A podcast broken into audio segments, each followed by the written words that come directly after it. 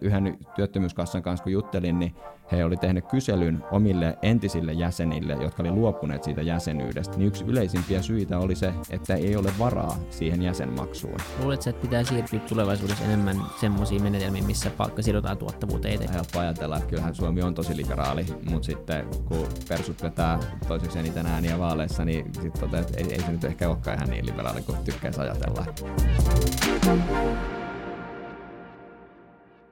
Moi moi kaikki FutuCastin kuuntelijat. Täällä on Isa Krautio. Mun viera- vieressä on William von der Baalen. Tällä kertaa meillä on vieraana äh, Liber, ajatuspäivän Liberan toiminnanjohtaja Mikko Kiesiläinen. Kiitoksia. Kai se on, joo, joo. Kyllä, kyllä vaan. Huh. Eli, Sä oot vähän kehittynyt tuossa. Tervetuloa, joo. kiitos paljon. Joo, Issakin meni alkuun, niin kuin se ei uskaltanut sanoa niitä titteleitä, sillä oli aina lunttilappu, ja kuitenkin meni väärin, mä en ymmärrä, mutta Niin, mä en tiedä, mi- mulla on joku, mulla on joku lohko mun aivoissa, joka ei vaan toimi. Niin Tittelit, me ei, tittelit ei toimi. aivan yksi. Mutta tää on jännä jakso, koska me, me, me juteltiin tässä vähän ennen jaksoa, että mistä me tullaan puhumaan, mutta muuten meillä ei ole niin kuin, kauheasti suunnitelmia, mutta tämä on tää podcastin taika, että tästä voi niin kuin, lähdetään keskustelemaan ja katsoa, Nimenomaan. mit, mitä jutellaan. Sä oot Liberan toiminnanjohtaja. Joo. Mikä on Libera? Eikä avataan sitä vähän Yes. kuuntelijoille. Eli Joo. Libera on tämmöinen suomalainen ajatushautomo, joka pyrkii edistämään liberaaleja arvoja suomalaisessa yhteiskunnassa. Ja Suomessa tämmöisiä ajatuspajoja ei, ei hirveän montaa ylipäätänsä ole, ja sitten suurin osa näistä, mitä Suomessa on, niin on hyvin vahvasti sidottu johonkin tiettyyn puolueeseen, että niin kuin kokoomuksella on oma ajatuspaja, keskustalla on omansa ja ni- niin edelleen, niin tämä Libera on ihan tälle puoluepoliittisesti sitoutumaton, eli me pyritään yhdistämään niin kuin yhteiskunnan niin kuin kaikilta osa-alueilta ihmisiä, jotka haluaa edistää liberaaleja arvoja, sekä arvoliberaaleja että myöskin talousliberaaleja. Se on. Ja, ja ajatuspajan työhön kuuluu tälle oleellisesti niin ajatusten esille tuominen. jollain Kyllä, tasolla. joo. Eli yritetään edistää keskustelua Suomessa. Että itse me kirjoitetaan paljon, tuotetaan kirjoituksia, me tarjotaan alusta ihmisille, jotka niin kuin haluaa itse edistää näitä liberaaleja arvoja, niin meidän kautta saa niin kuin sitten sen viestin kuulumaan vähän laajemmalle yleisölle. Ollaan tuotettu tapahtumia, podcasteja ja sitten pamfletteja, niin nämä on nämä perinteiset vaikuttamiskeinot, millä me pyritään sitten viemään sitä keskustelua eteenpäin. Mua on aina kiehtonut tavallaan se koko ajatus, hautamo idea ja tämmöinen paja-idea. Mä oon aina halunnut kuulua johonkin ajatuspajaan ja hautomoon. Se kuulostaa silleen, että siellä on paljon viisaita miehiä ja naisia ja ne istuu jonkun tulen ympärillä ja semmoista iltaisin ja sitten siellä puhutaan ja kehitetään. Tämä on mun kuva ajatuspajasta, mutta mä en usko, että se, Se, se, se, kuvaa aika hyvin meidän toimintaa. Mi- mitä, mitä sun tehtäviin kuuluu sitten toiminnanjohtajana? Niin, niin Joo, kaikkea meillä on, me on liberaali, niin kuin, tuota, kooltaan hyvin pieni organisaatio, että meillä on käytännössä tämän kevään aikana kolme tyyppiä töissä, eli mä oon toiminnanjohtaja, mä vastaan siitä sisällön tuotannosta ja niin kuin, tästä mediasuhteista ja tavallaan siitä varsinaisesta niin ajatuspajan niin, tu, varsinaisesta toiminnasta. Sitten meillä on to, toinen kaveri, joka vastaa muun muassa varainhankinnasta, sitten tämmöisestä käytännön toiminnasta, eli verkkosivujen ylläpidosta, sitten tapahtumien järjestämisestä, pamflettien tuottamisesta ja sitten Kolmantena meillä on nyt ollut tämän kevään aikana sitten yksi siviilipalvelusmies harjoittelemassa. Ja sitten toista varainkerusta, niin täytyy vielä sanoa vielä, että se on hirveän osa, iso osa tai tärkeä osa meidän toimintaa. Eli Libera on meidän säännöt kieltää sen, että me ei saada ottaa mitään rahaa valtiolta vastaan. Et meillä on lähtökohtaisesti meidän toimintaan liittyy myöskin sellainen tietty kritiikki valtion toimintaa kohtaan. Eli mun mielestä Suomessa valtiolla on vähän liiankin suuri rooli meidän yhteiskunnassa, ja se on ihan hyvä, että meillä on sitten tämmöisiä ääniä yhteiskunnassa, jotka ei ole riippuvaisia valtiolta tulevasta rahoituksesta, mikä sitten tarkoittaa sen, että kaikki meidän toiminnan rahoitus täytyy tulla yksityisistä kanavista. Me kerran pyydetään apurahoja yksityisiltä säätiöiltä, yrityksiltä ja yksityisiltä henkilöiltä, jotka haluaa tukea tämän tyyppistä toimintaa. Niin se olisi vähän noloa haukkuu valtio pystyy koko ajan, jos se on 70 pinnaa omasta budjetista. Jep. Mut, mut kiitos. Mut kiitos. ja tämä on mielestäni oikeasti tosi iso ongelma suomalaisessa kansalaisyhteiskunnassa. Eli käytännössä kaikki suomalaiset kansalaisjärjestöt saa rahoitusta valtiolta. Ja mun mielestä tämmöiseen avoimeen liberaaliin yhteiskuntaan kuuluu se, että meillä on aidosti riippumaton kansalaisyhteiskunta. Ja mun mielestä on ihan perusteltu sanoa, että Suomessa tällaista ei aidosti ole.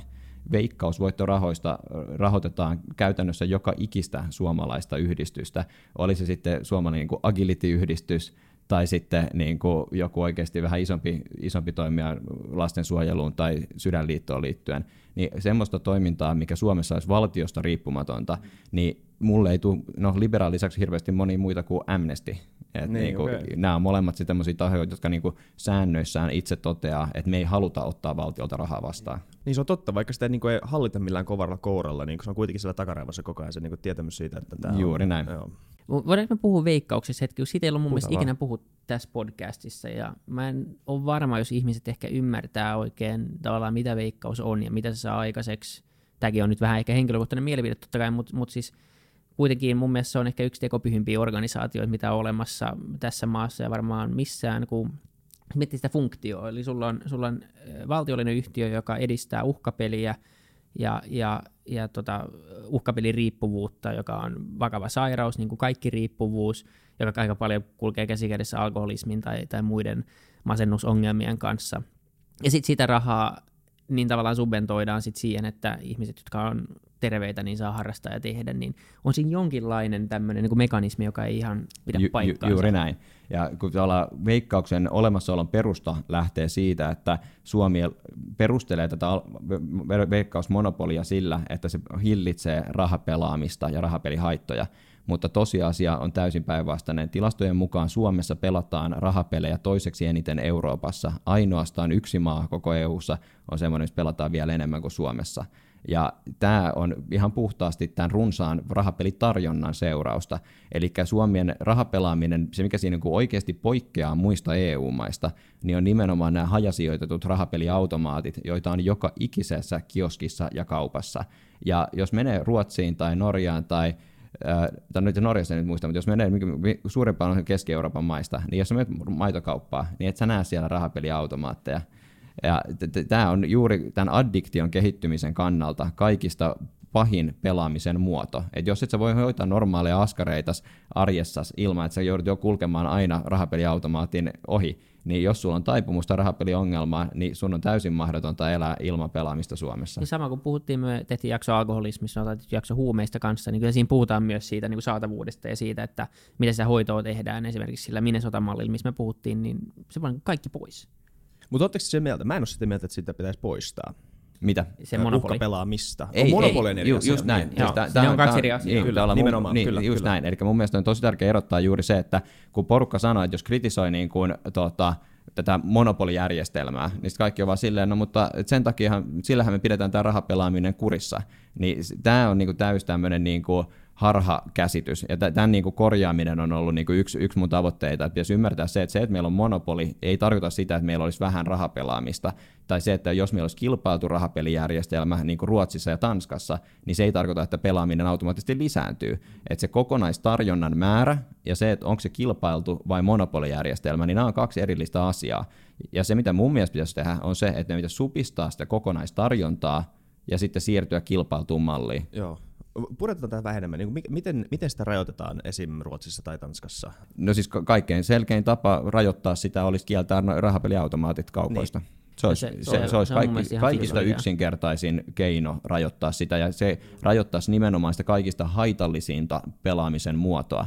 Eli Suomessakin veikkauksen tuotoista puolet tulee viideltä prosentilta pelaajista, ja kun on analysoitu tätä viittä prosenttia, jotka pelaa kaikkein eniten, niin siinä segmentissä ne tyypilliset piirteet on se, että ne tienaa ää, alle 1500 euroa kuussa, ne on ikääntyneitä ja ne on syrjäytymisvaarassa.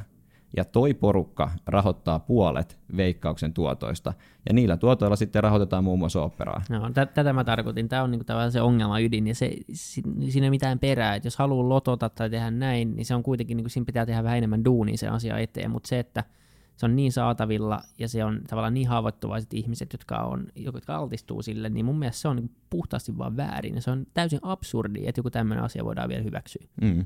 Ja sitten tämä Suomen systeemi on vielä niin kuin erityisen hankala juuri sen takia, kun normaalisti meillä valtion budjetti toimii siten, että sinne tulee monesta eri lähteestä erilaisia verotuloja, ja sitten kun on se koko potti, mitä valtion budjetti käyttää, sitten priorisoidaan ne käyttökohteet, ja siinä ei mietitä sitä, että okei, että nyt työttömyysturva rahoitetaan vaikka arvonlisäverotuloilla, mutta tässä meillä on just tämmöinen poikkeus, että veikkauksen tuotot on korvamerkitty tälle järjestökentälle. Ja kun järjestökenttä tietää, että meidän tulot on riippuvaisia siitä, kuinka paljon Suomessa pelataan rahapelejä, niin just nyt kaikki nämä järjestöt, joiden tehtävä olisi suhtautua kriittisesti, että onko meillä niin kuin syrjäytymiseen johtava rahapelijärjestelmä, onko tässä ongelma, niin ne tyypit tietää, että jos me puututaan tähän systeemiin, niin meidän rahoitus pienenee. Eli kaikki nämä sosiaali- ja terveysalan järjestöt, joiden pitäisi niin kuin pohtia sitä, että miten me voidaan pienentää rahapelaamista, niin heillä on taloudellinen insentiivi olla puuttumatta siihen. Ja tämä on niin kuin täysin makaberi järjestelmä, että Veikkaus pystyy tätä kautta niin kuin epäsuorasti hiljentämään sen kentän, mikä pitäisi olla se kriittinen kansalaisyhteiskunnan kenttä. Onko tämä, jos puhutaan vähän tämän historiasta, miten tämä on ylipäätään päätynyt tämmöiseksi? Onko tämä ollut niin tämmöinen puoliksi tarkoituksenmukainen strateginen peliliike, tai onko tämä vaan, niin kuin, vaan niin kuin jälkeenpäin huomattu, että hei, me ollaan saanut tämä niin kuin, homma aika hyvin pakettiin, että nämä niin, Eli Suomen toi rahapelaamishistoria on lähtenyt siitä, että meillä on ollut aikaisemmin kolme erillistä rahapeliyhtiöä. Meillä oli tämä raha-automaattiyhdistys, sitten meillä oli Veikkaus ja sitten meillä oli Fintoto. Ja varsinkin tämä sosiaali- ja terveysjärjestöjen rahoitus, niin se tuli nimenomaan tästä raha-automaattiyhdistyksestä, eli juuri näistä kolikkopeliautomaateista. Ja se on alun perin oli perustettu se, niin kuin lähtetty siitä, että valtiolla ei ollut hirveästi ylimääräistä fyrkkaa, ei voitu antaa suoraan niin kuin budjettirahoituksesta rahaa näille järjestöille, jotka teki arvokasta työtä, niin sitten todettiin, että hei, että saatte monopolin tuuppaa noita rahapeliautomaatteja minne haluatte. Ja tämmöinen niin monopolioikeuden myöntäminen tiettyyn toimialaan on hyvin niin kuin historiallisesti hyvin vanha tapa niin kuin, äh, tavallaan kerätä veroja. Eli siinä annetaan niin kuin yhdelle toimijalle monopolioikeus, niin se, se on de facto verotusoikeus. Ja nyt sitten tämä historiallinen systeemi on sitten johtanut siihen, että tämä rahapelitarjonta on, on Suomessa hyvin, hyvin runsasta. Miten sitä lähdetään purkaa? Mi- mi- mitä te olette miettineet Liberassa? Mitkä on ne niin stepit, että, että tämän saa pois? Siis mun mielestä se, että jos niin tavoitellaan sitä, että rahapelaamista pitäisi vähentää, ja mikä mun mielestä on juuri se tavoite, mikä pitäisi olla, eli vaikka moni ihmettelee tätä, että miten Liberan toiminnanjohtaja voi olla sitä mieltä, että rahapelaamista pitäisi jollain tavalla hillitä, niin mun mielestä niin peruslähtökohta on se, että jos tuote aiheuttaa addiktiota ja haittoja, niin silloin ihminen ei voi vapaasti valita niin kuin sitä omaa kulutuspäätöstään. Ja tämä pätee tupakkaan, tämä pätee alkoholiin, tämä pätee rahapelaamiseen. Ja näistä mun mielestä niin kuin valtion regulaatio on perusteltua juuri sen takia, että se ihmisen vapaus valita on rajoittunut sen potentiaalisen addiktion takia. Ja tämän takia mun mielestä niin sitä kokonaistarjontaa pitäisi pienentää, ja jotta siihen voidaan päästä, niin ensimmäinen steppin täytyy olla se, että puretaan tämä linkki näiden veikkaustuottojen ja näiden järjestöjen rahoituksen välillä koska niin kauan kuin tämä suora linkki on olemassa, niin kaikki nämä tuhannet järjestöt ympäri Suomea niin kuin kiljuu kauhusta, jos joku sanoo, että meidän pitäisi vähentää noita rahapeliautomaattien lukumäärää. Mistä ne sitten saa sen rahoituksen? Se tavallaan se on se eka kysymys, minkä he esittää, että mitä me sitten tehdään. Juuri näin. Eli mun mielestä se pitäisi tehdä niin, että kaikki nämä veikkauksen tuotot ohjataan valtion budjettiin ihan samalla tavalla kuin osinkoverot tai arvonlisäverot tai työverot, ja sitten siitä potista sitten priorisoidaan ne käyttökohteet, mitä halutaan rahoittaa. Ja siellä järjestökentässä niin suurin osa järjestöistä tekee todella arvokasta työtä. Sieltä löytyy Astmaliittoa, Sydänliittoa, moni tär- tosi tärkeitä työtä tekeviä järjestöjä, mutta siellä on kyllä ihan rehellisesti sanottuna myös sellaisiakin mm. järjestöjä, mitä ei todellakaan pitäisi, pitäisi rahoittaa. Ja, ja tämä mekanismi myöskin suojelee just tämän tyyppistä niin kuin, toimintaa. Eli hyvänä esimerkkinä niin siellä on joku maaseudun hyvinvointiliitto, jolle maksetaan 4 miljoonaa euroa siitä, että ne järjestää lomia ää, maanviljelijöille. Ja tämä on mun mielestä niin kuin erittäin hyvä kysymys, onko tämä nyt semmoinen kohde, mihin meidän kannattaa käyttää niin kuin valtion rahoja. 4 miljoonaa euroa. Mm. Niin. Noita lomajärjestöjä on kolme kappaletta, ja ne yhteensä saa vähän yli 10 miljoonaa yhteensä. Et siellä on yksi, joka on tämä maaseudun lomaliitto, se on keskustan lähipiiriin kuuluva, sitten siellä on toinen, mikä on demareiden lähipiiriin kuuluva, ja sitten kolmas on ammattiyhdistysliikkeen lähipiiriin kuuluva. Ja nämä tarjoaa sitten myöskin vähän tämmöisiä niin kuin suojatyöpaikkoja sitten näiden puolueiden toimijoille, jos ei vaaleissa tule menestystä. Paljon ne veikkauksen vuotuiset verotuotot on valtiolle suunnilleen? Siinä puhutaan miljardiluokasta. Tämä on kuitenkin todella iso, okay. iso osa. Kyllä. Mut, ja siitä oli noin oliko se, miten, osaat sanoa, miten iso osa siitä veikkauksen tuotosta on niistä niin kuin rahapeliautomaateista? Uh, sitä en muista ihan tarkalleen, mutta olisiko nyt ollut suurin piirtein No en, en nyt lähde muista Joo. veikkaamaan. Että Mutta se on kuitenkin joo. merkittävä, että siis niinku joo, siis, enemmän kuin pari prosenttia. Sadoissa miljoonissa joka tapauksessa niin, niin. puhutaan. Mutta se voisi olla vaikka ammatti, ammatti tota, näiden liittojen verovapaus, kun poistettaisiin, niin sehän otettaisiin heti sen, Siinä olisi, niin kuin, se on, niin. Mun mielestä mennään jossain, että se on 500 miljoonaa, mitä Mm. valtio menettää sen verovapauden takia. Just, ja, ja, ja niin kuin, eikä, eikä tämä ole nyt semmoinen, että niin kuin joko tai, että niin kuin kaikki kielletään nyt heti, vaan niin kuin ylipäätänsä mikä on se suunta, että, mihin, että tätä pitäisi pikkuhiljaa ruveta vähentämään. Ja nyt tässä on itse asiassa mielenkiintoinen piirre ihan lähiaikoina tulossa, Eli Suomessa ollaan siirtymässä nyt tämmöiseen systeemiin, että nämä rahapeliautomaatit, niin tulevaisuudessa sä joudut tunnistautumaan siinä, tota, kun ennen kuin sä rupeat pelaamaan, nyt sulla täytyy näyttää, että kanta-asiakas, veikkauksen kanta-asiakaskortti tai jotain muuta henkkaria, että se tietää, että kuka pelaa. Ja tässä on ideana se, että jos jollain on peliongelma, niin hän voi asettaa itselleen blogin, että niin kuin en pysty pelaamaan. Ja tämä on ihan hyvä uudistus. Ruotsissa tämä on ollut jo monta vuotta käytössä. Syy, miksi sitä Suomessa ei ole tuotu, on juuri se, että se tiedetään, että se vähentää pelaamista. Ja siinä on nyt ihan monen vuoden siirtymäaika, että se, että se otetaan käyttöön. Ja, mutta joka tapauksessa niin se on kuitenkin tulossa nyt lähivuosina. Ja se tulee jonkun verran sitten pienentämään tätä ää, veikkauksen pottia, mikä jaetaan näille järjestöille. Ja tämä voi aiheuttaa niin kuin nyt ihan uuden, uudenlaisen dynamiikan tässä ää, rahan jakamisessa, koska tähän mennessä veikkauksen voitot on kasvanut joka vuosi. Ja silloin kun kakku kasvaa, niin sitä on kiva jakaa. Silloin ne, niin kuin järjestöillä on tietty solidaarisuus keskenään, että kukaan ei kritisoi järjestelmää, koska kaikkien kakku kasvaa pikkasen, niin kiva näin.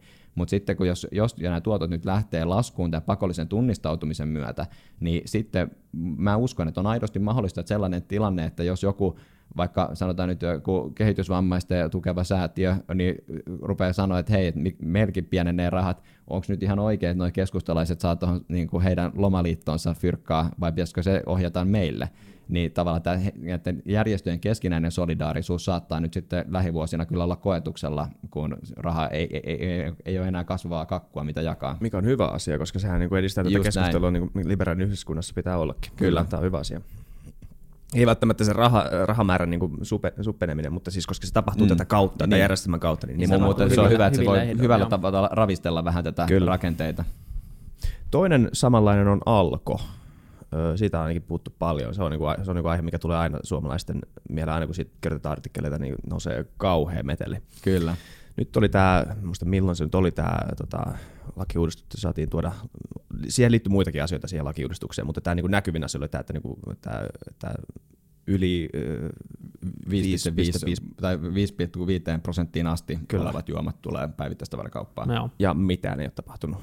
No siis sanotaan näin, että mitään pahaa ei ole tapahtunut. Mitä pahaa nyt? Niin, niin. Ihan, ihan positiivisia asioita on kyllä tapahtunut, että nyt sitten nämä lonkerot on tullut muun muassa päivittäistavarakaupan piiriin, ja se on sitten osaltaan pienentänyt sitten Alkon, Alkon toimintaa. Ja tämä lonkeron siirtyminen, niin se tu- kuulostaa niin kuin aika triviaalilta kysymykseltä, että onko nyt lonkero tuolla vai täällä, niin ihan sama. Suurimmalle osalle kuluttajistakin se on aika yhdentekevää, mutta Alkolle sillä on itse asiassa yllättävän suuri mm. merkitys, koska heidän tämä hinnoittelurakenne on ollut sellainen, että jokaiselle tuotekategoriassa niillä on tämmöinen hinnoittelukerroin. Eli he ottaa, jos on sisäänostohinta, sitten siihen mätkästään kerroin, joka määrittelee sen ulosmyyntihinnan. Ja melkein kaikissa muissa tuotteissa se on noin 1,5. Eli jos on sisäänosto, oluen sisäänostohinta on euron, sitten siellä mätkästään kerroin ja se myydään 1,5 eurolla ulos. Ja okei, se on ihan, ensinnäkin se on ihan valtavan iso kate. Päivittäistavarakaupassa nämä oluet myydään niin jollain 0,1 kertoimella, eli kertoo myöskin aika, alkon tehokkuudesta aika paljon. Mutta lonkeron kohdalla tämä kerroin on ollut 1,8.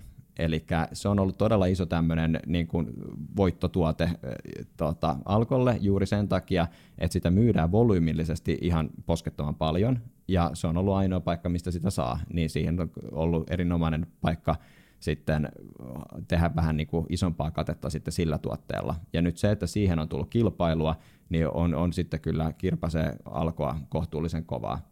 Ja valtiolle taas se, että se on siirtynyt päivittäistavarakauppaan, nyt näkyy siinä, että alkoholin verotuotot on kasvanut 150 miljoonaa euroa viime vuonna. Se on oikeasti todella suuri summa niin kuin lisätuloa, ja alkoholin kulutus ei ole kasvanut kuin 0,6 prosenttia, ja sekin johtuu todennäköisesti enemmänkin kuumasta kesästä viime vuonna kuin siitä, että porukka niin kuin olisi Minkälaista- muuttanut kulutustottumuksia merkittävästi. Minkälaista kitkaa tämä intressiristiriita on aiheuttanut Alko ja valtion välillä, jos, jos valtion verotuotot nousee, mutta Alkon tuotot vähenee?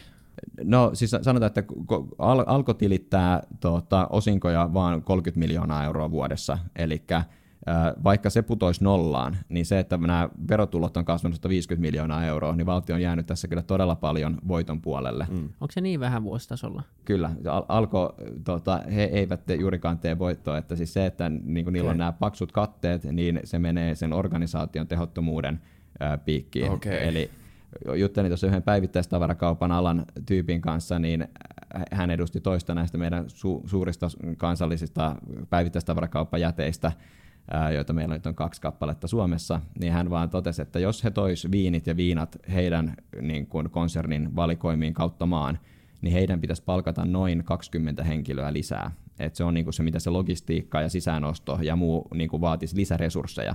Ja Alko työllistää 3000 ihmistä se on, se on se säästöpotentiaali, mikä meillä olisi siinä, että jos me lopetettaisiin tuo monopoli, niin me voitaisiin säästää 3000 henkilötyövuoden panos siinä. Ja nyt on helppo sanoa joku ihmisen, joka ei ole ajatellut tätä syvemmin, että hei, mutta tuossahan menetetään työpaikkoja, ihmiset pääsee työttömäksi, joutuu työttömäksi, mitä, mitä tehdään? Mm, työpanos on aina kustannus. Niin. Siis se, että me niin kuin, työllistetään enemmän ihmisiä saman palvelun tuottamiseen, se on vaan huono asia.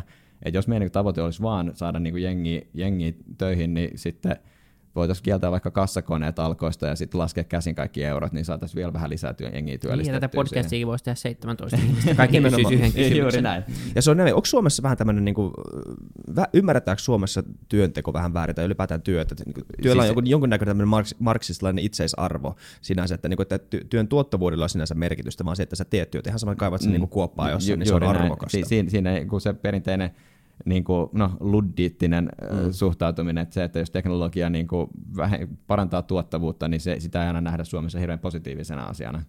Niin, ja se, se kyllä näkyy siinä, miten meidän työmarkkinat on rakennettu kanssa aika, aika suoraan tämä, miten niin kuin, työtä katsotaan oikeutena ja, ja sitten se on todella, todella vahvasti kuitenkin rakennettu työntekijän näkökulmassa meidän järjestelmä.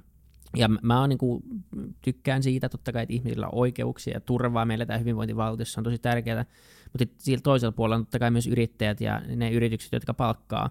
Ja siellä on kuitenkin ne oikeita ihmisiä, ei ne ole mitään niin. numeroita tai Y-tunnuksia, vaan siellä on joku omistaja. Ja etenkin pienyrityksissä on kuitenkin niin kuin viime kädessä aina se omistaja, joka, joka on vastuussa kaikessa koko hommassa ja loppupeleissä maksaa potin itse. Mm. Niin, niin tavallaan tämä unohdetaan, miten tärkeät nämä pk-yritykset on myös Kyllä. tämän koko maan kasvulle ja kaikkien meidän ongelmien ratkaisemiseksi loppupeleissä. Juuri näin.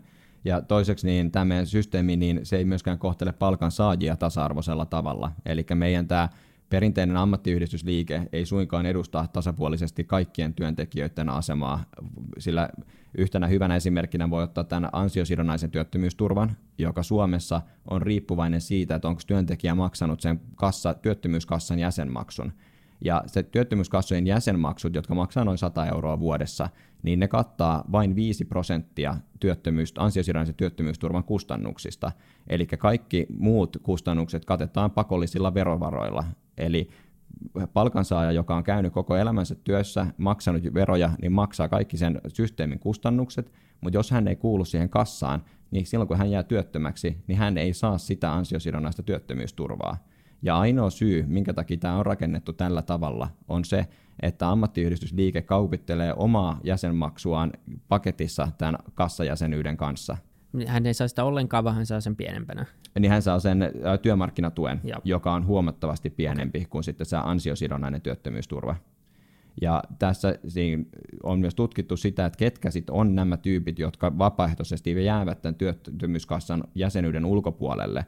Eli periaatteessa siihen voisi sanoa, että jos nyt vaikka on lääkäri ja on, tietää, että ei tule koskaan jäämään työttömäksi, lääkäreiden työttömyys on käytännössä nolla, niin voi olla sitten vaan totea, että hei, että no mä optimoin nyt sen ja säästän sen 100 euroa ja tiedän, että mun työttömyysriski on niin olematon, että en, en kuulu sen takia. Mutta tutkimusten mukaan niin tämä ei suinkaan ole se keissi, vaan että korkeakoulutetuilla, joilla työttömyysriski on pieni, niin heillä kassajäsenyysprosentti on hyvin korkea. Ja ne tyypit, jotka kuul- ei kuulu näihin työttömyyskassoihin, niin ne on juuri syrjäytymisvaarassa matalapalkkatyössä olevia ihmisiä. Eli juuri ne, jotka tarvitsisivat sitä sosiaaliturvaa kaikkein eniten. Ja vielä yhden työttömyyskassan kanssa kun juttelin, niin he oli tehnyt kyselyn omille entisille jäsenille, jotka oli luopuneet siitä jäsenyydestä, että minkä takia he ovat jättäneet sitten maksun maksamatta niin yksi yleisimpiä syitä oli se, että ei ole varaa siihen jäsenmaksuun. Eli on niin pieni tulonen, että ei ole varaa maksaa 100 euron jäsenyysmaksua. Eli meidän systeemi sulkee sosiaaliturvan ulkopuolelle niitä, joilla ei ole varaa siihen. Eli kai, on se koko niin, kohderyhmä sille siis koko juuri näin, ju, juuri se porukka, jonka takia meillä on olemassa sosiaaliturva, kun niin. pitäisi huolehtia niistä, joilla ei ole muuten varaa huolehtia omasta toimeentulosta, niin tämä porukka, me jätetään sitten meidän ansiosidonnaisen työttömyysturvan systeemin ulkopuolelle. Tämä on niin kuin aivan niin kuin totaalinen oikeusmurha tai systeemi. Ja suurin ongelma sen korjaamisen tiellä on ammattiyhdistysliike, joka vastustaa henkeä ja vereen tuon systeemin tekemistä universaaliksi siten, että se kattaisi kaikki palkansaajat automaattisesti. Mikä on niiden yleisin argumentti tämän nykyisen systeemin ylläpitämiseksi? No nehän ei mielellään tätä keskustelua käy. Okay. Eli, eli jos tästä kysyy, Selvä. niin sieltä tulee yleensä niin kuin täyshiljaisuus vastaan. Ja tätä kysyttiin muun muassa Antti Rinteeltä tuossa pääministeritentin aikana, niin sitä kiemurtelua oli kyllä niin kuin tuskallista katsoa, että hän, hänkin ei, ei niin kuin suostunut oikein vastaamaan Mutta on tota aika vaikea perustella millään järkiargumentilla. Niin on, nimenomaan. Se on. Siksi oli tosi mielenkiintoista kuulla, että miten... Niin. Mitä muuta? Siis aika yleisesti, tai niin kuin, näissä ammattiyhdistysliikkeissä valitetaan tietyissä niin kuin etenkin oikeiston puolella ja niin kuin liberaali, liberaali, no niin, liberaali, Liberaari. Liberaari raali, tota, ää, piireissä, niin mitkä on sellaisia yleisiä muita asioita? Ainakin lakoista puhutaan aika paljon, sitten yleissitovuudesta, paikallisista sopimista, tämmöisiä Joo. avainsanoja tulee aika paljon. Joo, no, paikallinen sopiminen ja tessien yleissitovuus, niin nämä, nämä on kaksi semmoinen hyvin tiukasti toisinsa niin kuin liittyvä tematiikka, ja siinä mun mielestä on taas jälleen kerran hyvin vahva esimerkki siitä, miten ammattiyhdistysliike ei tasapuolisesti edusta kaikkia työntekijöitä, vaan siellä näiden intressiristiriidat näiden palkansaajien keskuudessakin on hyvin merkittävät. Eli Suomen työlainsäädännössä on hyvin paljon sellaisia kohtia, missä sanotaan, että, että lähtökohtaisesti asia on näin, tai sitten siitä voidaan sopia paikallisesti työpaikalla. Eli yhtenä esimerkkinä voi ottaa vaikka lounastauon pituus. Meidän äh, laissa lukee, että lähtökohtaisesti työntekijällä on oikeus tietyn mittaiseen äh, lounastaukoon, mutta siitä voidaan sopia myös paikallisesti, jos työntekijä ja työnantaja haluaa yhdessä sopia jotain muuta. Ja tämä on niin se peruslainsäätäjän tahto, että näin asia on. Sen lisäksi meillä on taas toisaalla tämä, että meillä voi olla yleissitova työehtosopimus. Ja sinne voidaan kirjata, että miten sovitaan paikallisesti. Ja useimmilla, tosi monilla niin, työehtosopimusaloilla on kirjattu niin, että paikallinen sopiminen tapahtuu vain, jos työnantaja kuuluu työnantajaliittoon. Eli nyt sitten, jos tämä paikallinen sopiminen rajataan, että se ei ole mahdollista sillä alalla, jos ei kuulu työnantajaliittoon, niin silloin siitä myöskään siitä lounastauon pituudesta ei saa laillisesti sopia.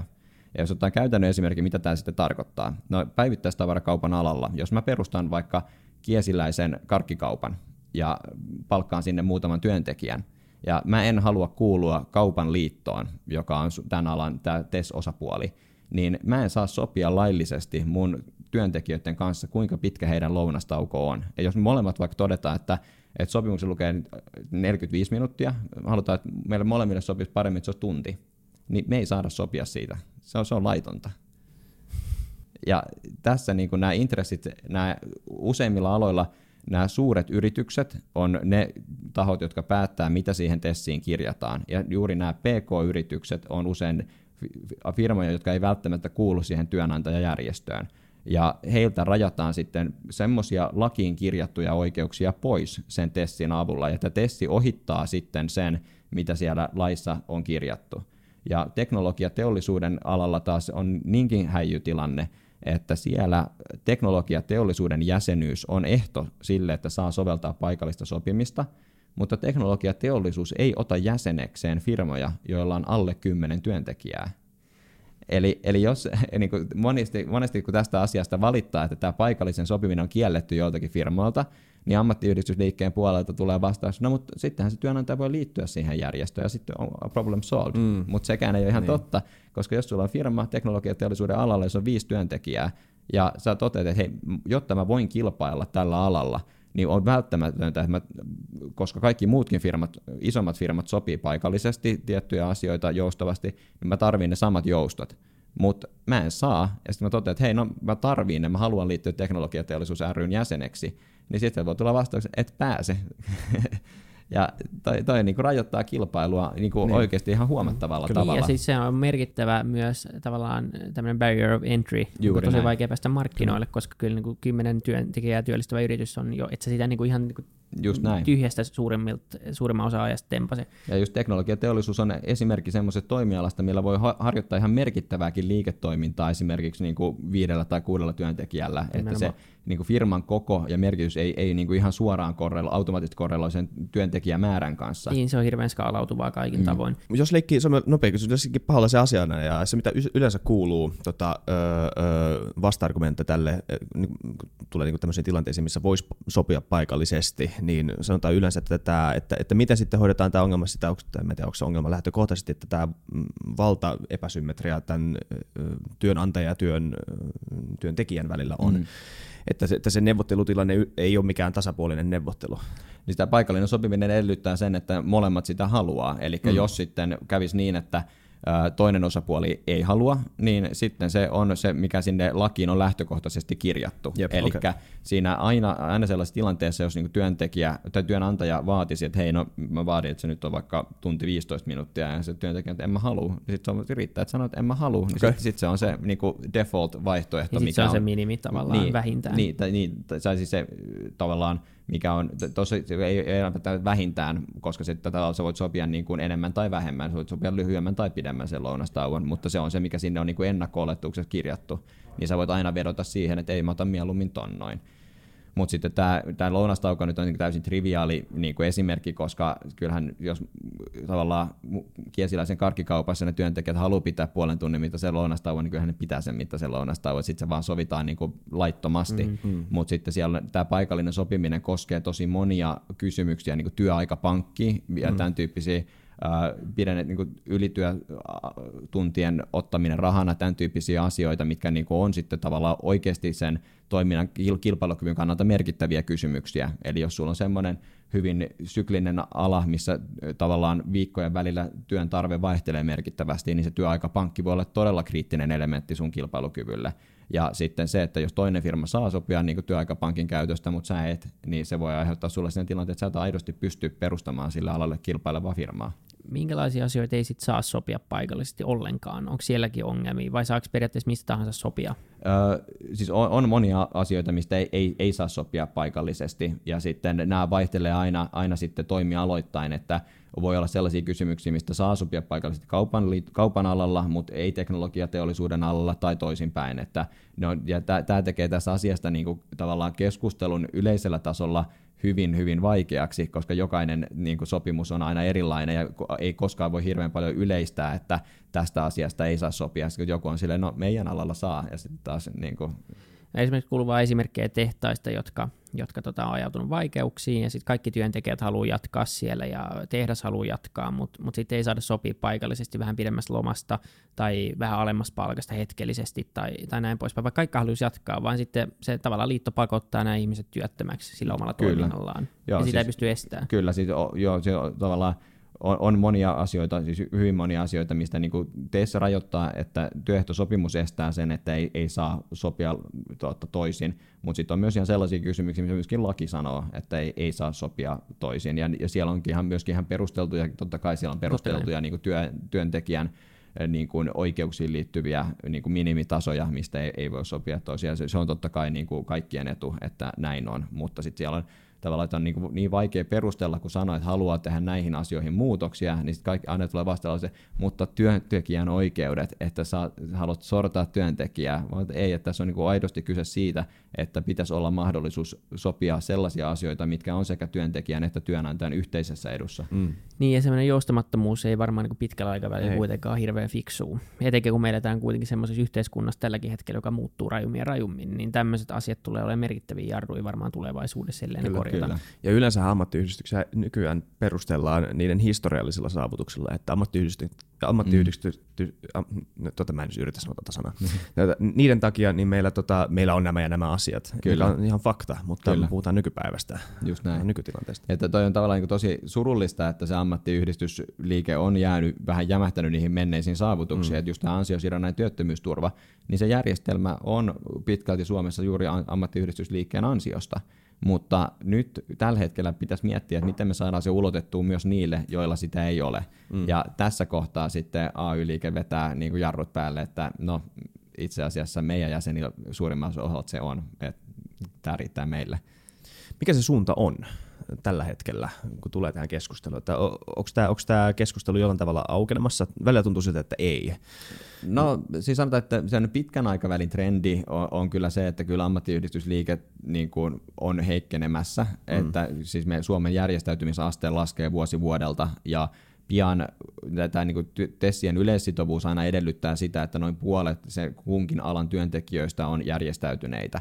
Ja jos tämä niin järjestäytymisaste laskee tätä vauhtia, niin pian ollaan siinä tilanteessa, että moni merkittäviä aloja menee alle tämän rajan. Ja sitten taas niin kuin hetkellisesti, niin kyllä tämä ammattiyhdistyksen yhdistysliikkeen voimannäytöt tässä niin kuin tämän kevään eduskuntavaalien alla, niin taas näyttää siltä, että kyllä sitä voimaa edelleen on. Joo. Kyllä. Haluatko jatkaa tästä? Niin, sit, to, täällä on niin yksi, yksi asia nämä, nämä tessit ja yleissitovuudet ja paikalliset ää, sopimiset. Sitten paljon puhutaan lakoista myös ja, ja niin kuin siitä puhutaan myös oikeutena. Ja oliko se Matti Apunen, joka sanoi, että missään muualla tyyli ei lakota, tai lakkoilla yhtä paljon kuin, kuin Suomessa. Ja, ja me puhuttiin siitä, että hän, hän ei ollut myöskään hirveän iloinen, iloinen asiasta. Ja sitten on vielä niin kuin sympatialakot ja muut vastaavat, niin, niin miten tavallaan tämä lakkomekanismi toimii ja, ja, ja niin kuin, onko se ehkä se fiksuin tapa tehdä asioita? Mm, no, no siis har, harvoin se on se fiksuin tapa, että, että kyllä varmasti löytyy paljon fiksumpiakin tapoja yleensä kuin se, että kieltäytyy tekemästä töitä, että se nyt ei, ei niin kuin ole ehkä tämän, niin kuin älyllisen niin kuin, tuota, ponnistuksen parhaita keinoja, mutta kyllä, kyllä mun mielestä niin kuin lakko-oikeus on vapaassa yhteiskunnassa ihan niin kuin perustavaa laatua oleva oikeus, että siinä, jos, jos sitä lähdetään rajoittamaan, niin siinä pitää olla todella, todella painavat perusteet lähteä sille tielle että itsekään en, en niin kuin kovin niin kuin myötämielisesti suhtaudu ajatuksiin, että sitä pitäisi niin kuin lähteä niin kuin ainakaan kieltämään tai mitään tämmöistä, niin edes niin kuin näitä poliittisia lakkoja, mutta sitten mun mielestä asioita, mistä voisi keskustella, niin on sitten tämmöisten niin kuin laittomien lakkojen sanktiot, mitä niistä tulee, niin pitäisikö niiden olla nykyistä tuntuvampia, niin kyllä, ehkä se, se, se voisi olla ihan paikallaan. Kyllä. Eikö se liittykin tämmöinen enemmän tämmöinen niin kuin se, se, sehän, se, on, se lakko ei mikään älyllinen niin kuin esille, esille tulo, vaan niin, sehän niin, on, niin, niin, no, ään, ääntä pitämistä. Juuri, juuri näin, ja, ja niin kuin, taist, hyvä asia joskus. Niin, niin, se painostuskeino, painostuskeino, ja silloin kun taistellaan oikeuksista, niin silloin täytyy olla sellaisia painostuskeinoja, niin. joilla oikeasti on tuntuva vaikutus. Ja, mm. ja juuri, juuri sen takia, että se on enemmän niin kuin tämmöinen voimannäyte kuin mikään niin kuin älyllinen juttu. että siinä mielessä niin totta kai fiksumpiakin keinoja on, mutta välillä niin kuin fiksut keinot ei riitä, vaan tarvitaan ne voimakkaita niin. keinoja. Ja, Yleensä se on siinä. oire jostain niin kuin tulehtuneesta äh, niin kuin asiasta, mikä sen taustalla, mm. mikä nimenomaan, joo kyllä kyllä. Niin te ajatte siis yhtenä asiana myös, tai sä juteltiin tässä ennen kuin tulit, niin ylipäätänsä niin kuin puhuit siitä, että työmarkkina, työmarkkinat on niin kuin rikki. Kyllä. Ja, ja no, tässä nyt puhuttiin ammattiyhdistyksistä, se on varmaan osa sitä, sitä asiaa. Mitä muuta niin kuin korjattavaa teidän mielestä sitten on? on no, siis sanotaan, se, se suurin, suurin ongelma, mikä meillä nyt on, on se, että meillä on nyt tällä hetkellä nousukauden huippusuhdanne käynnissä, eli talouskasvu on, oli viime vuonna huipussa, ja tänä vuonna tulee todennäköisesti olemaan jo hitaampaa ja hidastuu vielä ensi vuonna e, lisää.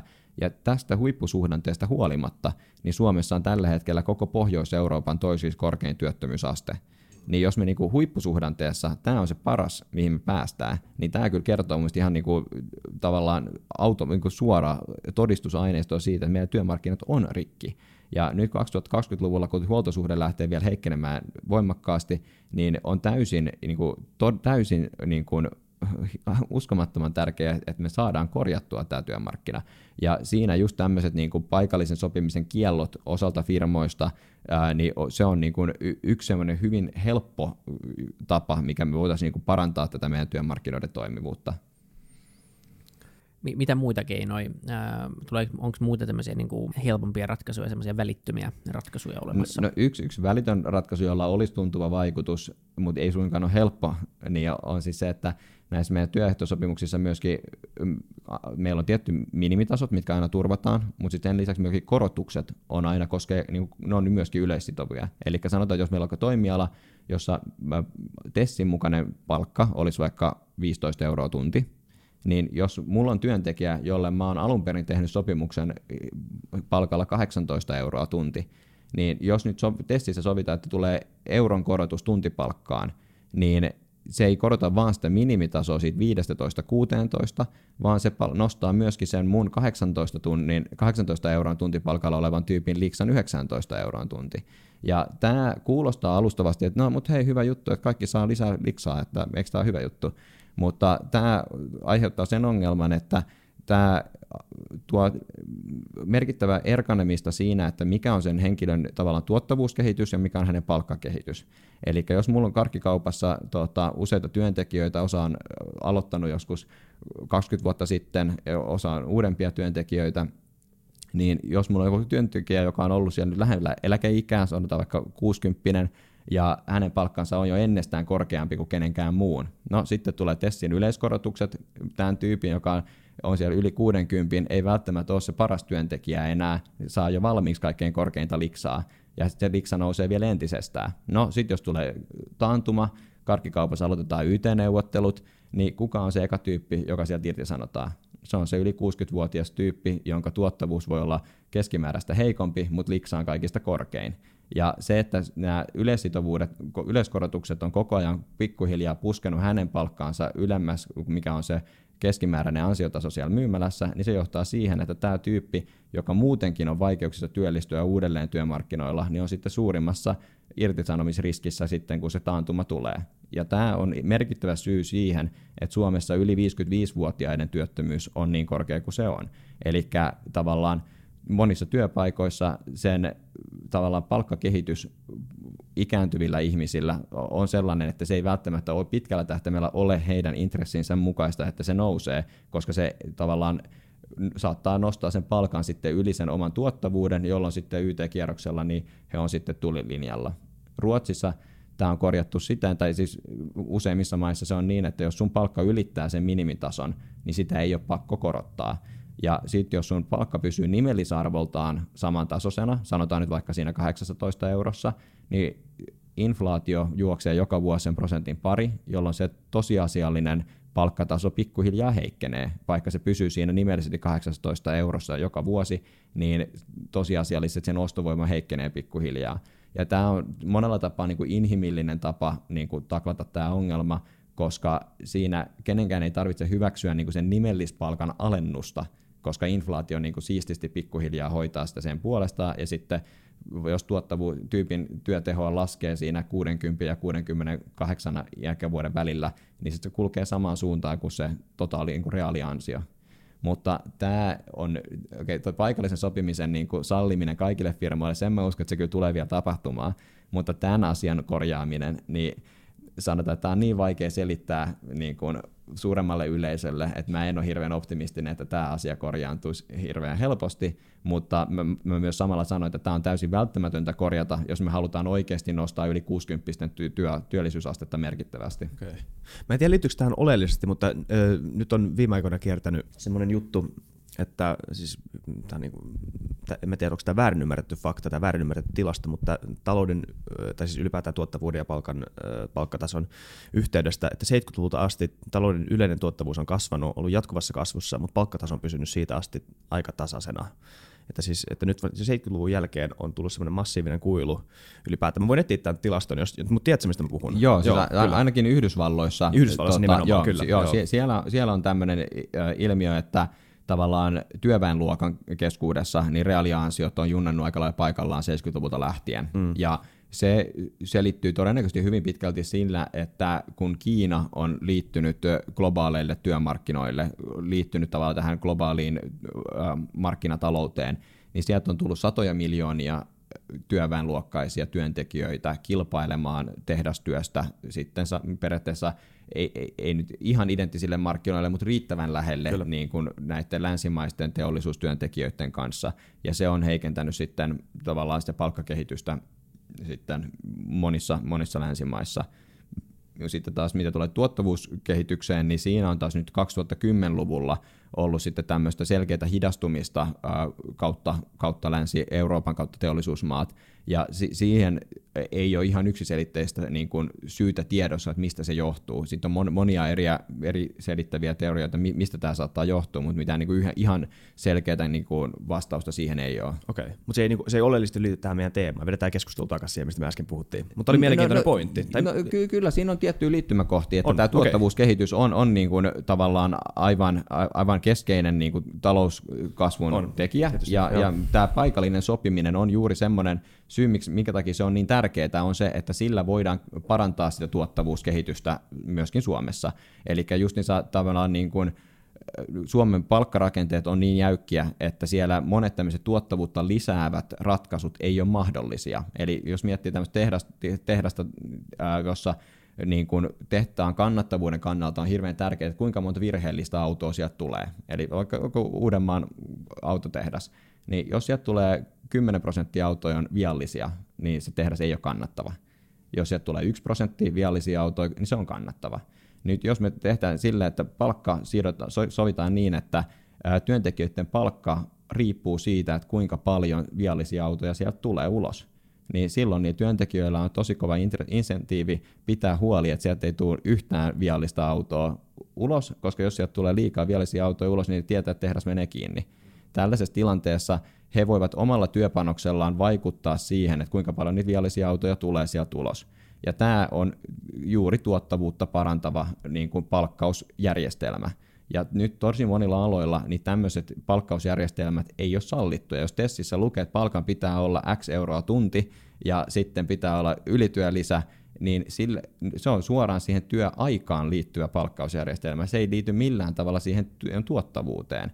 Ja jotta tämmöiset, niin kuin, jos tessit on liian jäykkiä, jos määritellään se, että palkan pitää olla niin kuin suhteessa käytettyihin työaikaan tiettyjä ja muita palkkausjärjestelmiä ei sallita, niin se on, voi olla täysin mahdotonta sitten tietyillä aloilla toimia, toimia niin kuin tuottavuutta lisäävällä tavalla.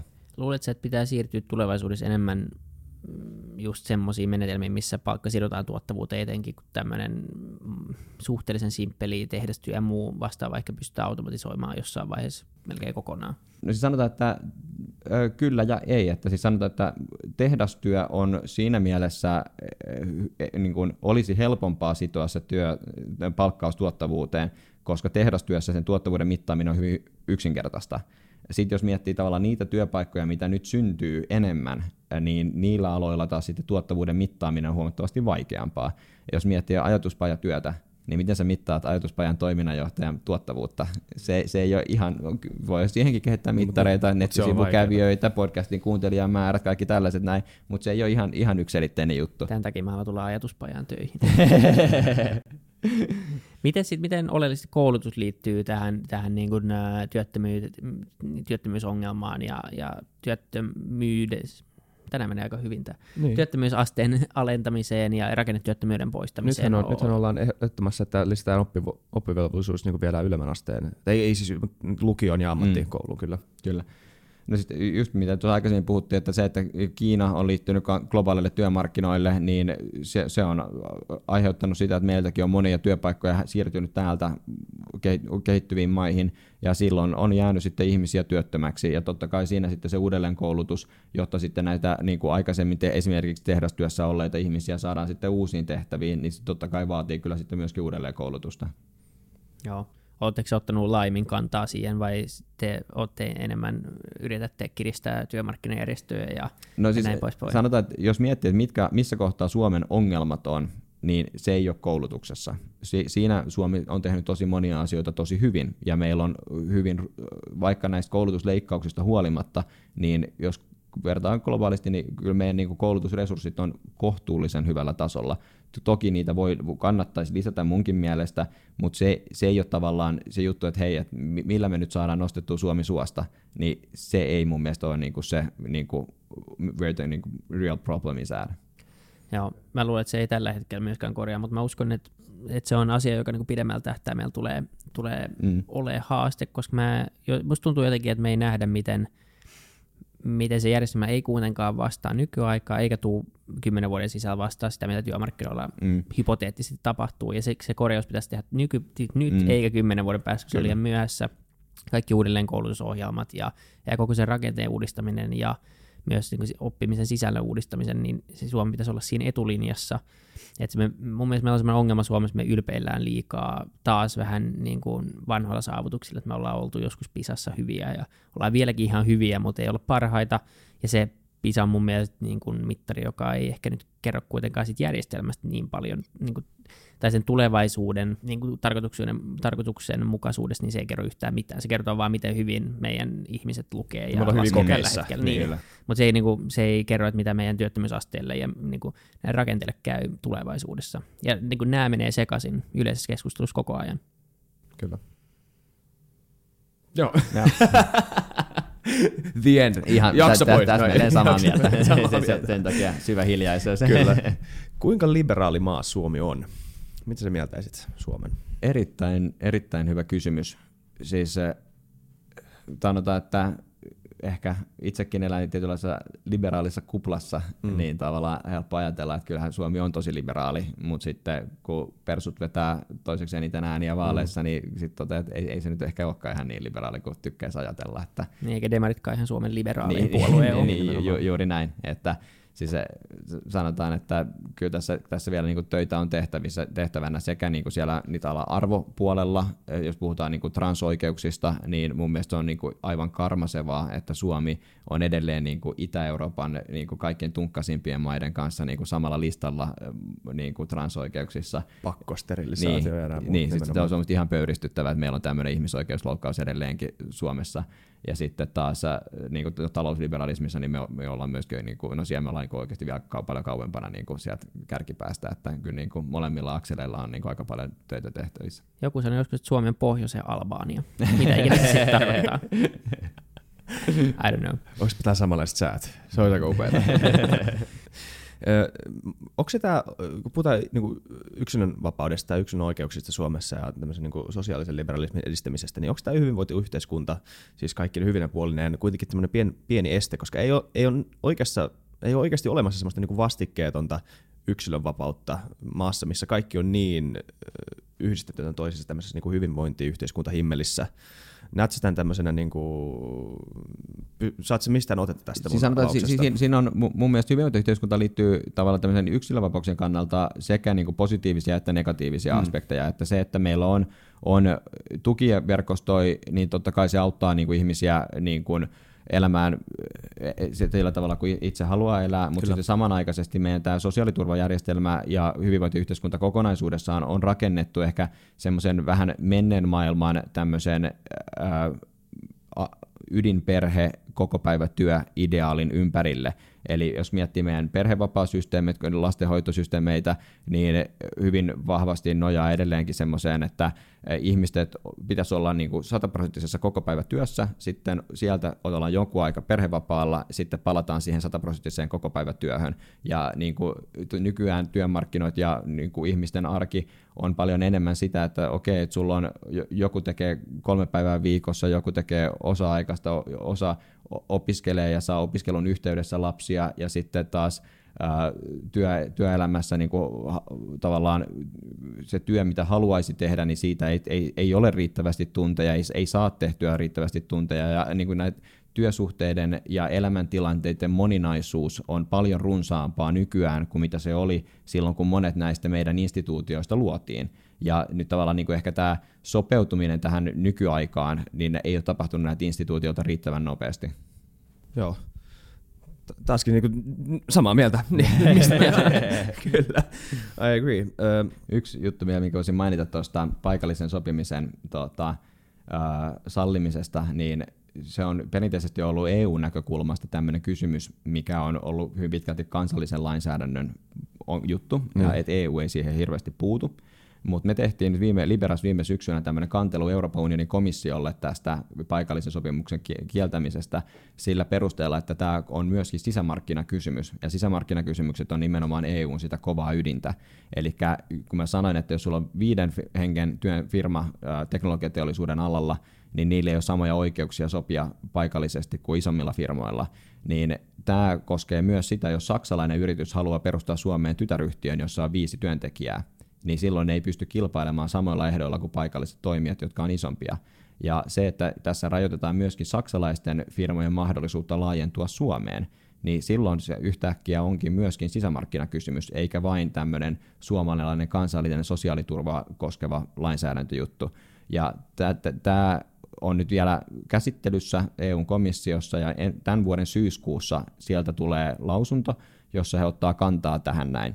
Ja se ratkaisu tulee olemaan erittäin mielenkiintoinen, että miten he tulkitsevat tätä kysymystä. Jos he katsoo, että tätä suomalaista TES-järjestelmää käytetään sisämarkkinoiden kilpailun rajoittamiseen, niin silloin heillä on mandaatti lähteä haastaa Suomen valtio-oikeuteen ja todeta, että tämä järjestelmä pitää muuttaa tasapuolisemmaksi ja reilummaksi. Ja jos, jos sille tielle lähdetään, niin sitten tämä meidän järjestelmässä voi olla aika isoja muutoksia edessä. Okei. Okay. Nyt muistan, mitä mun piti kysyä. Ilmastonmuutos.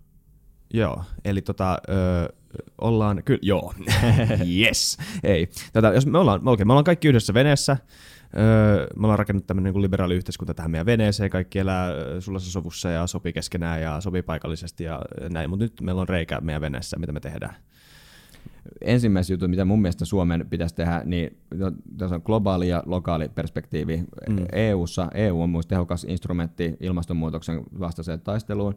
Päästökauppa on hyvä juttu, sitä pitäisi laajentaa, sitä pitäisi tiukentaa ennen kaikkea. Mutta meillä on myös tosi paljon juttuja, mitä me voitaisiin tehdä ihan kansallisella tasolla, jotta me voitaisiin taklata Suomen ilmastovastuuta paljon fiksummin. Suomen valtio käyttää, tai julkinen sektori käyttää tällä hetkellä yli miljardi euroa vuodessa lihantuotannon tukemiseen – Mm. Se, että me puhutaan jostain koulun kasvisruokapäivästä, niin on täysin yhdentekevää niin kauan, kun me kerätään miljardi euroa verorahoja palkansaajilta ja annetaan se lihantuottajille ja sanotaan, että tuottakaa meille lihaa. Niin kauan kuin tämä mekanismi on olemassa, niin mikään kasvisruokapäivä niin ei, ei merkittävästi vähennä lihantuotantoa. Me, me lihantuotantoa tuetaan Suomessa niin paljon, että sekä HK että Atria molemmat vie sian lihaa Suomesta Kiinaan. Sinne meidän suomalaiset veronmaksajat subventoi kiinalaisten lihansyöntiä. Siinä ei ole yhtään mitään järkeä, ei ilmaston kannalta, eikä talouden kannalta, ei julkistalouden eikä kansantalouden kannalta. Siis se on aivan, aivan naulapäähän touhua. Ja sitten toinen juttu, mikä pitäisi tehdä aivan välittömästi, on se, että Suomessa on tällä hetkellä 189 miljoonan euron verotuki turpeen polttamiselle – Turpeen polttaminen mm. tuottaa Jep. enemmän hiilidioksidipäästöjä per energiayksikkö kuin kivihiilen polttaminen, ja sen alan työllistävä vaikutus Suomessa, suora työllistävä vaikutus sen oman toimialajärjestön mukaan, on noin 2300 työpaikkaa. Koko alan. Joo, ja sen turpeen... turpeen vähemmän kuin alko. Ei niin, vähemmän kuin alko. Joo, tuli, joo, ja jos laskee tämän 189 miljoonaa euroa verotukea näille työpaikoille, niin siitä tulee 80 000 euroa per työpaikka. Eli meillä olisi halvempaa lopettaa tuo verotuki, maksaa 40 000 euroa jokaiselle työntekijälle siitä, että ne jäisi himaan. Niin meillä olisi puolet jäljellä. Ja meillä on silti vielä 95 miljoonaa euroa jäljellä. Ja, eli tässä ei puhuta mistään niin lihateollisuuden lakkauttamisesta. Tämä on nimenomaan vaan tämä... Niin tämä, tämä, tämä, tämä koski turvetta. Tämä koski turvetta, joo, mutta, siis- molempien siis. Mu, siis mutta samalla niin kuin mun mielestä on siis tavallaan päästäisiin jo tosi pitkälle sillä, että me niin kuin, ei, ei kerättäisi verorahoja niin. sen lihantuotannon tukemiseen. Nehän on vaan tukia, niin. kyllähän niin siellä kuitenkin Ei, ei, ei, ei tarvitse puhua mistään, niin, just, niin, ei, ei kenenkään tarvitse kieltää lihansyöntiä. Et, niin kuin, hei, syö jos haluat, mutta maksa siitä se oikea hinta. Niin. Et, et, niin kuin, tavallaan, tämä on niin kuin, tavallaan, jos miettii tätä Antero Vartijan compensate-juttua, niin siinä on ideana juuri se, että ihmiset voi niinku itse vapaaehtoisesti maksaa siitä kustantaa sen kompensoinnin. Niin nyt tavallaan tässä lihansyönnin kohdalla, niin me subventoidaan sitä ilmastopäästöä. Ja siinä ei ole mitään valinnanvapautta. Siinä niin valtio väkisin kerää ne verot meiltä, haluttiin me tai ei, ja niistä menee miljardi euroa sitten sen lihantuotannon tukemiseen. Niin, ja tämän takia myös niin kuin, tai se, se, se, hintaero vaikka vegen ja, ja niin kuin terveellisen ruoan ja sitten punaisen lihan välillä niin muodostuu myös aika isoksi just tämän tuen takia, jolloin Niinpä. se liha on se helppo valinta. Just näin, Mut, ei, se on liian halpaa. Mä luulen, että monet näistä, jotka saa tämmöisiä knee-jerk reactions näihin tota, tämmöisiin puheenvuoroihin, on, ei ymmärrä tätä. Mä luulen, että niinku, tullaan viemään aseet pois niinku Jenkeissä. Mm. Niin, että, mikä on siis, en mä tiedä. Miten te katsotte ydinvoimaa? Se on sellainen Joo. asia, mikä toistuvasti nousee. Nyt viime aikoina on noussut aika paljon tämä Petrus Pennasen, mä en tiedä, luitteko te Joo, tämä on niinku- kotimaista uraania torjuu, mitä biljoonan, miljoonan Joo, ra- Tämä oli eikä enemmän niin tämmöinen vitsijuttu, mutta että tavallaan se vaan, että, että kun energiantuotanto on, on merkittävin ilmaston Mm. niin kuin, lämpenemisen aiheuttaja ja, ja ydinvoima, mä en mulla nyt ole tarkkoja lukuja, mutta on esitetty, että niin kuin se, se todella paljon vähentäisi näistä päästöjä. Sitten meillä on taas se turvallisuusaspekti totta kai tässä, Mm. mutta miten, miten Libera katsoo? Onko teillä joku kanta niin kuin tähän? No siis no, täytyy sanoa vielä, li- liberaalilla nyt ei sinänsä niin mitään omia kantoja, että meillä, kun tavallaan meillä on monia kirjoittajia, jo kaikilla on niin aina oma kanta, että mut mun, mun kanta on se, että siis ilmastonmuutoksen torjuntaan tarvitaan kaikki mahdolliset teknologiat, myös ydinvoimaa. Ja mun mielestä valtion pitäisi myöntää luvat kaikille ydinvoimahankkeille, jotka täyttää turvallisuuskriteerit.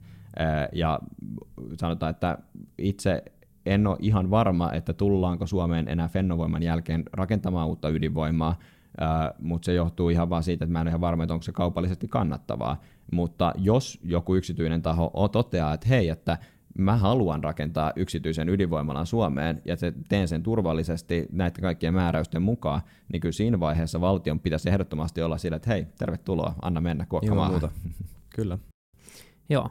Me ollaan kysytty viimeinen kysymys kaikilta. Se on helppo ja vaikea, yksinkertaisen monimutkainen. Tota, semmoinen, että mikä yksi asia, mikä muuttuisi tekisi maailmasta tai Suomesta, eikä Suomi tämä ollut niin sisämarkkinavetoinen tavallaan keskustelu, niin mikä tekisi Suomesta paremman paikan? No, Ja ei tarvi liittyä tähän, mutta voi liittyä tähän. No ihan simppelinä juttuna, niin tavallaan no-brainer juttu olisi kyllä tämä turpeen verotuen lopettaminen. Se yksinkertainen ja kaunis teko. Kyllä, Terveistä. barrikaadeille Agreed. Kyllä. kuuntelijat ja kaikki.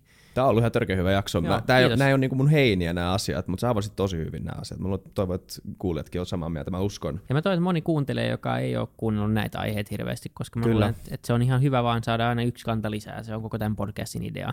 Sitten mulla on kerrottu, että mun pitää tähän loppuun sanoa, että muistakaa arvostella tämä podcast. Mulle sanottiin, että ne, jotka vielä tässä vaiheessa kuuntelee, on vissiin isoja faneja, niin hei, jos te vielä kuuntelette, niin please menkää johonkin Apple Podcastiin tai johonkin alustalle, laittakaa se tähtimäärä, mikä on vapaa-valintainen, eli viisi. ja sitten sen jälkeen niin se auttaa meitä saamaan lisää kuuntelijoita. Kiitos paljon. Ja kiitos sulle. Kiitos, ja teille. kiitos kuuntelijoille, me rakastetaan teitä. Moi moi.